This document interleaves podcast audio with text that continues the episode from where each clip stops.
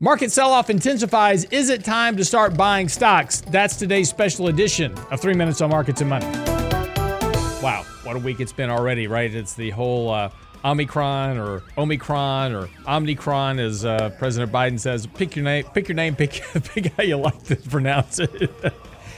it's a variant. Well, it showed up yesterday in California, and of course, uh, this you know elicited more concerns to the markets. Markets sold off yesterday. So we're going to talk about that a bit this morning. Also, you know, kind of how to position now. You know, we've been talking about for the last couple of weeks heading up to Thanksgiving. We were talking about taking some profits, raising some cash, kind of rebalancing risk, reducing risk because there were some some technical indicators that were talking about the weakness in the markets and we had posted these a few times. And then also we talked about seasonality that in the first 2 weeks of December there's typically weakness in the markets um, as mutual funds go through distributions and those type of things. And again, when you already had a very weak market, and and we talked about some of the internal breadth was very weak. The number of stocks above their 50-day moving average have been declining, even though the market was going up. Same thing for the stocks above their 200-day moving average.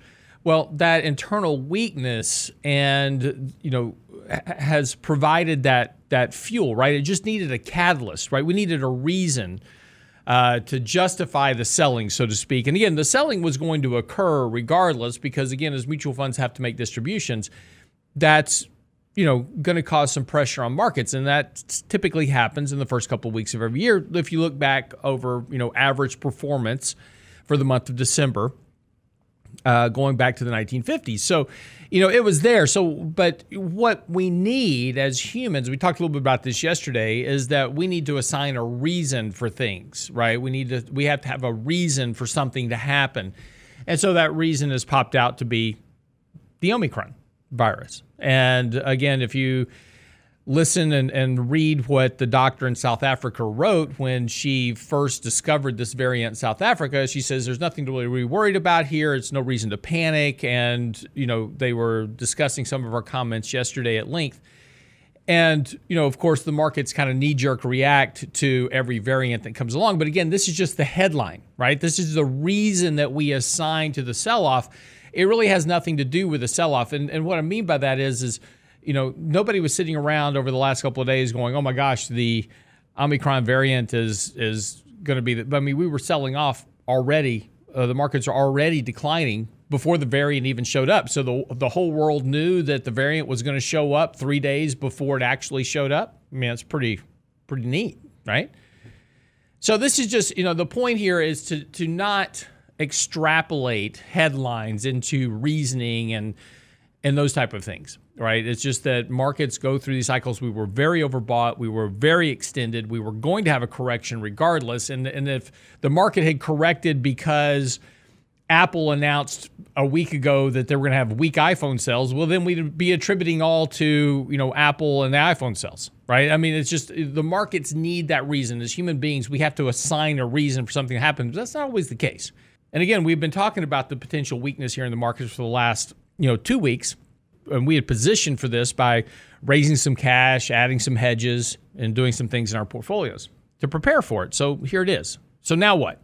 Uh, well, first of all, I wanted to direct your attention to this chart. There's some critical things that are going on that are worth paying attention to. First, if we go back to October of last year, and we kind of draw a line across the you know the market's been this very nice kind of you know 45 degree angle ascent really since october of last year and, and by the way if you don't remember that far back back in uh, October, september and october of last year we had two 5% corrections back to back and the markets got very oversold very negative negative.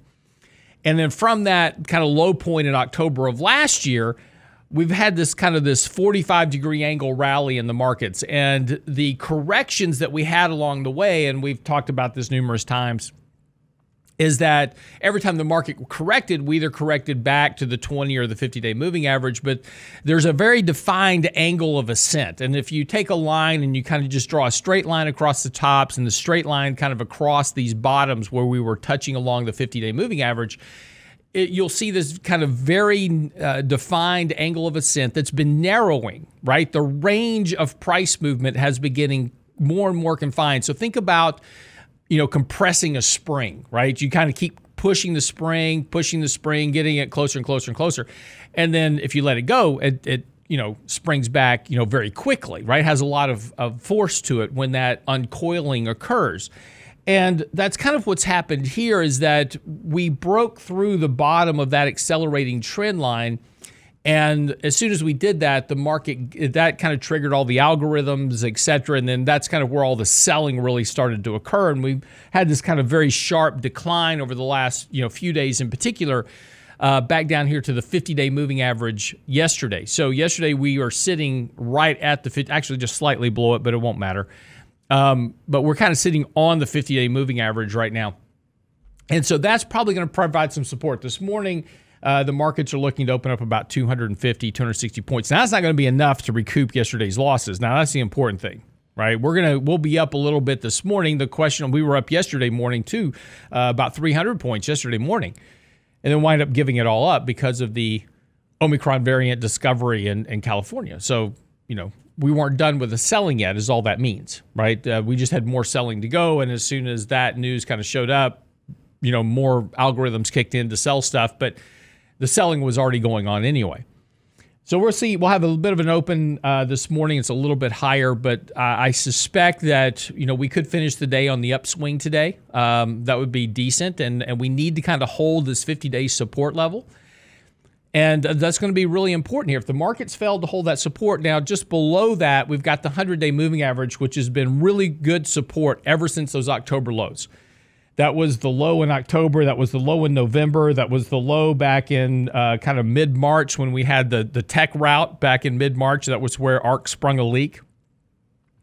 Um, that was also the support line in, in the recent sell off in September, October of this year, right?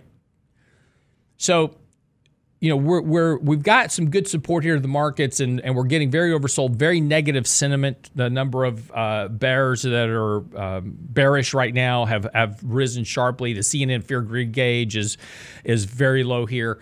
So you know we're probably getting set up for that end of the year kind of Santa Claus rebalancing positioning rally. And so one thing we want to talk about today is, you know, looking for some areas of opportunity to start adding some money back into your portfolio, where to be looking for those opportunities. Also, though, I'm going to talk with Michael Lebowitz today. You know, there's a lot of similarities between where we are in the market today in 1999. And Michael just wrote a report yesterday that's on our website, realinvestmentadvice.com, talking about using valuations as a measure of this. And not just from a function of saying, oh, market's overvalued, but you know, are they overvalued relative really to where we were in 1999? And, and what does that portend to the future of returns for investors?